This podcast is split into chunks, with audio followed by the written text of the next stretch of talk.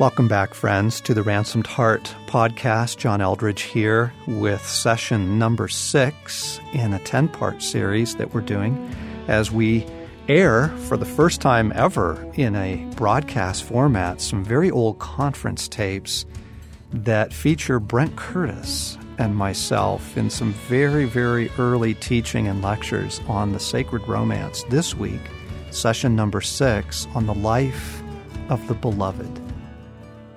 Let me ask you a question. If they were going to make a movie of your life, now I realize already you're saying no one would ever make a movie of my life. But if they were, a movie was going to be made of your life, who would you like Hollywood to cast in your role? Who would you like to play you? And who are you afraid that they would cast in the role? The first one, they're easy. They're easy for me. Of course, I want them to cast Harrison Ford in my life story, right? And I am afraid that they would actually choose Pee Wee Herman. Which tells you something about my own sort of aspirations and fears. That we all live somewhere between those two places That the person that maybe in our best moments we hope that we might be or at least become, and the person in our more fearful moments that we think we truly are. Because what I want to talk about as we move into the afternoon now is who are we? What is our place in the story? if the story that I told this morning in the four acts is the sort of the broad brushstroke version of what is really going on, that it's not just a story, it is a true story, the story of reality. And as we begin to sort of explore the characters on the stage, God not only as author, but as hero, and the villain in the story and his heart of malice, knowing that he can no longer really get back at God. And so he goes after us merely to do anything he can to ruin the sacred romance. That's his only objective. Everything he does is geared toward that end, to ruin the romance. Then who are we? What is the role that we are playing? And as you think about those two characters, for you, whoever those. Uh, those representations are, what is the role in between those two that you find yourself playing? What is the story that you are living in? See, most of us are living out a script that someone else wrote for us. Most of us are acting our parts that other people have cast us in.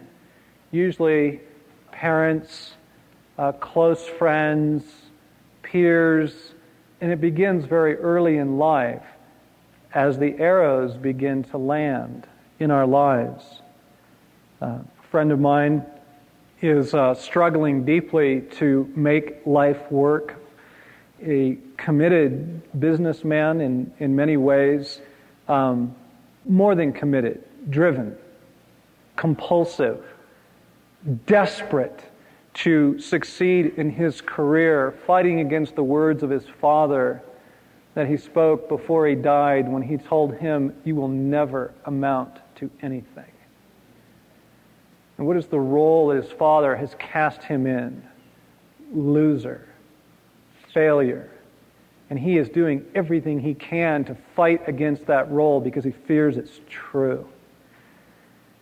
I think about. Uh, the uh, little girl that was um, in a large family and kind of got lost in the in just the busyness of the household and never really captured her parents' attention for anything, but saw some of her older siblings kind of rocket off the deep end and found her role in being the good girl that that was how she could, um, if not get love, then at least get a level of appreciation from her family. I'll be the one who doesn't rock the boat because everyone else is. You see how this begins to work out? That's the script that was written for her by her family setting. You're the good girl, and really what we want from you is to just, you know, don't do what your siblings did, okay? Don't go that direction. Frederick Buechner, in his autobiography, talks about the process of our lives and how this happens to us. And he's telling his own story, but then he applies it to us all. And in referring to his own parents, he says, starting with the rather too pretty young woman and the charming but rather unstable young man, who together know nothing more about being parents than they do the far side of the moon the world sets into making us what the world would like us to be. And since we have to survive, after all, we try and make ourselves into something that the world will like better than it apparently did the person that God created us to be. Buechner goes on to say that is the story of all our lives.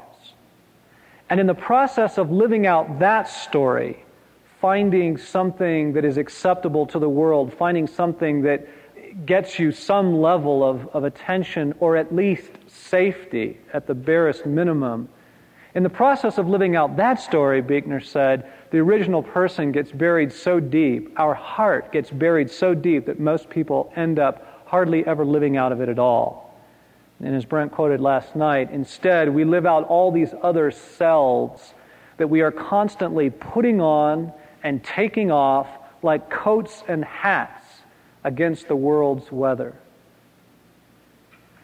So much of the journey ahead into the romance that is most deeply true is a journey away from the smaller stories and the false selves that are created for us and which at some point we all embrace and try and live in. The important point here is that identity, your identity, who you perceive yourself to be today, and what you perceive your place to be, was bestowed upon you. Identity is bestowed. And the French philosopher Gabriel Marcel is so good on this when he describes that there really is no such thing as an individual. We are interdividuals. Because we are made in the image of the Trinity, again, we are relational at the core of our being. You will draw your identity from other people. Of course, you will. Jesus draws his identity from the Father. He's not a self made man. He delights in being called the Son because of his relationship to the Father. All the members of the Trinity derive their sense of place and being and purpose, their sense of self, from their relationship with the others. Out of perfect love. The Father would not be the Father if there weren't the Son. Right? He might be Yahweh, he might be Jehovah, he might be El Shaddai, he might be omnipotent, all of that, but he would not be Abba if it were not for us, and of course, first for Jesus, right? Identity is bestowed. You will draw it from your relationship with other people. I remember talking just a couple weeks ago with a woman who is struggling deeply in her relationship with her man. And after years and years of marriage, she just said to me, I just want to feel like a priority to someone. Of course you do. You long to be the focus of someone's attention. In the book, I tell the story of Luke, who's our youngest boy. He's four now, he was two at the time. I was puttering in the garage, doing some Tim Allen, you know, sort of mindless thing, as men do. And um, Luke comes in to the garage and he says, Mir, which means come here. And he turns around and he walks off into the living room. So I follow him. And I go in the living room and he says, sit. And so I sit and he says, watch. And he gets on his wonder colt, you know, the things with the springs on them, right? The little, little horses. He's got a cape on, sword in his side. He is clearly living out the sacred romance, right? Where he is the hero on some quest. And so he takes off. And I blow it. I let myself get distracted by something outside the window, and I'm looking at the backyard, and Luke stops and he says, Watch me. It's a precious story because Luke wants what every one of us wants the gaze of another in loving affection. We want glory. This is Jesus' greatest treasure in John 17, he says, I can't wait till you are with me in Act 4, because then you will see the glory that the Father has given me from before the foundation of the world. It's his greatest treasure, the attention of the Father. You see, we long for glory. We long for the gaze of another, and yet we do not live in relationships like the Trinity. That's not what this world is like, not for most. And so we come into the world longing for this identification, longing to find our place in the story. And we begin to learn, as Buechner says, that something else is wanted from us other than our hearts. So few people are ever invited to the table to live from their heart. Joey's the smart kid. His role is to be smart. He'll help you with your homework and he'll grow up to be a computer programmer, right? And Julie is the pretty girl and her role is to be pretty. We'll let her be a cheerleader. It has nothing to do with their hearts, you see, but rather something functional that the world can take from us. And so we begin to put on the coats and hats, trying to figure out who we are in this story. Every woman at some deep level, must come to deal with the issue of her beauty and what her role is in her feminine heart in the story. And every man has to deal with the same issue, but for him it is strength and what the role of his masculine heart is in the story. And most men and women are either running from or trying to find their strength and their beauty, the glory of their hearts. There's a great line in one of Springsteen's songs where he's just describing the, the boulevard on a Friday night in kind of 1960s and 70s American culture, where he says, Girls comb their hair in rear view mirrors, and boys try to look so hard, right, as they live this out. Um, Luke is four now, and his little cousin came to visit this week. She's two, and she is just an absolute doll, just bright and sparkling and full of life. She was not in the door 10 minutes before he has his Superman outfit on. And he is leaping off the furniture. He's running around the room. I mean, he knows he can't do this. This is this is the living room. This is Stasi's domain, right? And it's the nicer furniture in the house, and he's, he's climbing up on the arms of the chairs and throwing himself off. And he, it was just precious. Do you see that? He is inspired by her beauty. The beauty of a woman draws a man to courage, and the courage of a man's heart allows a woman to rest. And there was Luke living out the sacred romance there with his cousin. Um, Every one of us lives, as I said, with memories of what came before because of the image of God in us. That there is something eternal in the human soul with echoes of what came before. We remember the intimacy of Act 1 and we long for it. But we also live, each of us, with a memory of Eve and a memory of Adam. There's something in us that is haunted by the idea of beauty and strength, of courageous hearts, of intimacy, mercy, tenderness. And every little boy is asking one question Do I have what it takes? Do I have what it takes? I took my boys rock climbing, and Samuel, the oldest, the eight year old, was on the rope, and uh, we top rope, so it's an entirely safe procedure. Ladies, just relax. Um, the mothers are out there thinking I'm, you know, irresponsible father at this point, but entirely safe. They're top roped, but there's enough of the thrill of the adventure, the quest there, that it really shapes a boy. And uh, Samuel was climbing, and he got to a place that was kind of hard, and he started getting a little teary and, and kind of shaking. And I said, Sam, come on down. There's a great rock over here. Let's go try that one. Come on. And he said, No, Dad, I, I want to do this. Okay, well, here. So I got up there and I kind of gave him a little boost over the hard part, and then he's going on up. And as I'm belaying him, I'm talking to him, encouraging him. You know, those of you who rock climb know you do this. You kind of talk back and forth. Sam, you're doing great. Super. Right hand, excellent move. That's great. Samuel, you are a wild man. And so he gets to the top of the rock and he, he unclips and he, there's a walk down and he comes down and now I'm working with Blaine and Blaine, our middle child, is a bonsai. Needs no exhortation to do anything dangerous. He's just flying up this thing. And, and uh, Samuel, just 10 minutes later, Samuel kind of sidles over next to me and he says, uh, Dad, did you really think I was a wild man up there? oh, you see that? That is too precious. You can't miss those moments. Every little boy is not asking, Am I a good boy? Right? So much of what we offer in the Christian faith feels so emasculating because the highest aspiration we set before a boy is to be a good boy. That's not what Samuel wants to know. He wants to know do I have what it takes?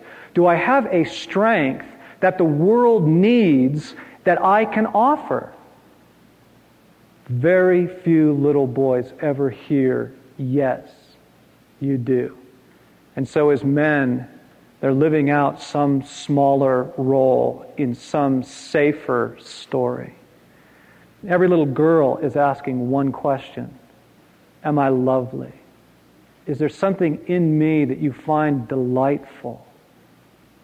And very few little girls ever hear, Yes, you are. And so they choose to offer something else in the Christian circles for women, it happens to be efficiency. That's what most Christian women find to offer instead of their hearts. They just get very busy and become efficient women. Retreating men and efficient women, and something tragic has been lost. Because we will draw our identity, the affirmation of our souls, our glory, from someone else, the key question is from who? And the answer will always be from the person upon whom you've had the greatest impact. Yeah, in the second grade, I fell in love with my teacher, Mrs. McGrath. She was wonderful. She was bright and she was creative and she was engaging and she was pretty and she noticed me. She noticed that I could speak. She picked me to be the narrator of the school play. Mothers wept. Fathers beamed with pride. And look what I do for a living. Is this astounding? You see, this is all in your story. Places where you have tasted glory places where you did something. I was sharing this story with some folks in a publishing group down in Colorado Springs. We were kind of talking about how these coats and hats happen. And this woman said, Well, you know what? It was in the third grade for me, and I was really good at my G's. And so the teacher called me up in front of the class to show the class my G's, right? You know what she does for a living? She's an editor. She corrects people's writing. It's just too much, right? You see how this works its way out. Remember the story of Helen of Troy? Ninth century Greece, right? She's the wife of Menelaus, the king of Greece. Paris, prince of Troy, comes to their home for dinner one night, and depending on the version of the story you've heard, he either just abducts her or she falls in love with him, but the two of them steal off under cover of darkness and go back to Troy. Menelaus, her jealous husband, amasses the entire Greek army with his brother Agamemnon 1,000 ships to go and lay siege on Troy. It's the beginning of the Trojan Wars. All over one woman who was lost and whose lover is absolutely committed to recovering. And that story still haunts us today because there's something in us that wants to believe that there really is, as Shakespeare says, a face that would launch a thousand ships. And if there is a heart that would launch those ships in order to recover the beloved. But why is she called Helen of Troy? She's Helen of Greece, right? Because her name will forever remind us that she is Helen the captured and rescued, Helen the fought over, Helen the captive and pursued. Whatever else Helen felt, surely looking out at the fires of Troy and the ships upon the sea and this massive siege she must have at least felt that she mattered, that someone had noticed, right? That someone had made her a priority. As the center of an international crisis, you see, her identity comes from her impact on others. But the Bible says, the story tells us and reminds us that we are the center of a cosmic crisis more than any international political event, we caused the greatest invasion that the world has ever known. We are the ones, more than Helen, to be called the captured and rescued, the fought over. You see, most of us have never thought about the impact that we have had on God. We don't really think He's noticed. We don't really think we matter to him. But in Isaiah, he says, You will no longer be called forsaken, but you will be called sought after. Capital S, capital A. That is your new name. You are the pursued. You are my beloved. The scriptures use a, a range of metaphors to describe our relationship with God. At the bottom, you have we are the clay, he is the potter. And then moving up the food chain, you have uh, we are the sheep, he is the shepherd. Not a particularly flattering picture. I mean, it's nice to have a shepherd around, but sheep are not exactly the most intelligent, graceful animals in the world. They are known for their stupidity and for their inclination to get themselves into tight spots. And then moving up, we are the servants, right? And he is the master. Most Christians never get beyond this point, right? And servants, I mean, you don't have to live in the barn, right? You at least get to come in the house, but you've got to wipe your feet and don't talk too much, right? That's sort of the feeling that people have in their relationship with God, right? Don't ask for too much. But the scripture keeps going on on this sort of metaphorical ascent. We are the children, right? And He is our Heavenly Father. And children get the run of the house, right? They don't have to wipe their feet. I mean, mom wants them to, but they don't usually. And they still get to come in and they get to sit at the table and tell dumb jokes and spill their milk, and they're invited into the heart of things, right? They get to be part of the family. And then moving up, there's even a higher level friendship. I enjoy a level of intimacy and, and camaraderie with my closest friends that I don't enjoy with my four year old yet, just because of the, the differences in, in our ages and where he is, you know. And Jesus calls us friends, doesn't he? You are my friends. But there's a final picture that God chooses more than any other as his favorite metaphor for what he wants with us. We are his lover. We are his beloved. It is almost beyond our imagining. God has moved heaven and earth to pursue us. Why? We have been given so many answers in the church, and so many of them are wrong. Well, it's um, obedience, it's uh, sacrifice, it's service, it's commitment, it's um, right doctrinal belief. It's not any of those things. God did not move heaven and earth to rescue you from the bonds of the evil one so that you would get busy. He rescued you for intimacy with Himself. What does He want? He wants your heart. That's what He has come for. And it is so far beyond most of our experiences that, that we're incredulous. I remember walking um, in the fields near my house with a close friend a couple years ago. This is a man who I just love and respect deeply. And um, we've known each other for 20 years. And um, he was talking in a way, just kind of sharing the quest as men and the journey and the struggle of the heart. And he was talking in a way that we would be friends for life, sort of making assumptions about the future together there was this thought in me of, really? Why? What do you see in me that you even want to pursue like that? It is such a rare experience that we just assume there's nothing in us that's really wanted. I almost didn't write the book. Uh, sitting in a coffee shop with uh, Brent several years ago, and Colorado Springs, and he was just talking about getting started on the project, and I was really kind of trying to back out. And the excuses I was making was that I was really busy and other things were going on, but the real issue was I didn't know if what I had to offer from my heart would amount to much. You see, the question every little boy is asking, do I have what it takes? I, I didn't know.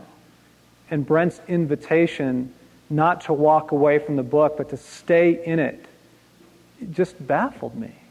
Really? I mean, you want me to work on this? Why? I don't get it. So few of us have ever been invited to live from our hearts that it is astounding to think that that is exactly what God wants from you. That your role in the story is far larger than you ever imagined. George Herbert, just a wonderful poet, speaking about the the idea of God pursuing our hearts says, My God, what is a heart that thou shouldst it so eye and woo, powering upon it with all thy art, as if thou hadst nothing else to do? Think about the Titanic. Did Rose matter to Jack? Was there any doubt in her mind that she mattered to Jack? None. Because of the way he acted towards her. And how does God act toward us? Very much the lover, the pursuer, the rescuer, very much the jealous lover. He will not let anything else have our hearts. The reason that we enjoy fairy tales more than enjoy them, the reason that we identify with them in some deep place within us is because they always reveal two truths. All of them have the same central truths that the hero really has a good heart, right? And that the beloved really does possess hidden greatness. And what Brent was talking about with Cinderella, right? But both genders, the beast and the frog, right? They're actually princes. Aladdin is the diamond in the rough. You see, as Buechner says, not only does evil come disguised in the fairy tale, but good does as well. Your identity has been disguised for years beneath other coats and hats. You do not even know the weight of your own soul and your glory. And so much of what God does when He comes into our lives in the disruptive way He does is because he wants to call us out of those smaller stories and those littler roles and call us into our true being, call us into our true identity. Uh, film clip that illustrates this in such a wonderful way. And you know, I need to make a qualification. We do have film clips for both genders. There's been a little bit of leaning towards the male side of things, but partly that's just because I happen to be a man and so does Brent. Um, but Ladies, we know you're tracking with us. You, you got to go back and pick up the guys a little bit, you know, and kind of. I mean, if we err on one side or another, now you know why. Um, the film Hoosiers. Did y'all see that? Indiana basketball.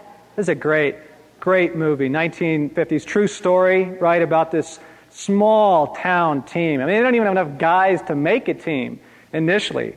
Um, small town high school basketball team, and the boys are playing the role of losers, right? Nobody believes in them. Nobody expects any greatness of them, right? And uh, Gene Hackman is a has been coach and nobody expects much from him. Right? And he comes into this uh, high school uh, and he begins to shape these boys into a team. He begins to call them out. And he begins to mold them into a team. He begins to speak into them. He sees their glory and he calls it out. And then there's a character in the film, Shooter. He's played by uh, Dennis Hopper. And he's been cast in the role by the whole community as the town drunk. And no one will let him out of that role. Hackman sees something in Shooter. He happens to know that Shooter knows more about basketball than probably any man alive.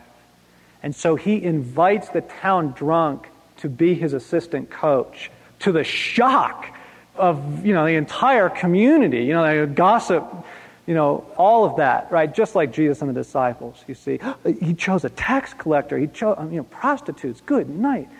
So he calls Shooter out on one condition: that he has to remain sober, and he's got to put on a tie when he comes to the games. And so, bless his heart, Shooter does, and he's got the DTS, and he is really having a hard time, but he's there. And he's sitting on the bench with Hackman, and he's playing the role of the assistant coach. He's calling him up into a larger story. The team now is doing great. This is the point in the film where they're firing on all pistons, they're winning games, the whole town's behind them, and they're getting caught up in something heroic, something that the whole community can be a part of. And Shooter's right there. And then Hackman does the wildest thing hands him the playbook, and he walks off the court. you know what? That's the look on the disciples' face in Acts chapter 1 when they say, Is it now, Lord? You're going to kind of like wrap this whole thing up now, right? Is it now you're going to bring in the kingdom? And Jesus says, Oh, you don't get to know that. I'm going into Act 4, you carry on the invasion. And he hands us the playbook. See, so much of what God leaves unresolved in our lives is His way of saying, I refuse to treat you as anything other than my beloved. I know your glory. I know your strength, your courage, the beauty of your heart. I know who you truly are. Now come and live it. Come out and live in the larger story. The trials of our lives are God's way of saying, I believe in you you can handle it. Wow, I sound younger. This is so powerful to offer this, and hope that you are enjoying it. Tell your friends about it. This is a kind of a unique summer offering with John Eldredge and Brent Curtis, now here on the Ransomed Heart podcast.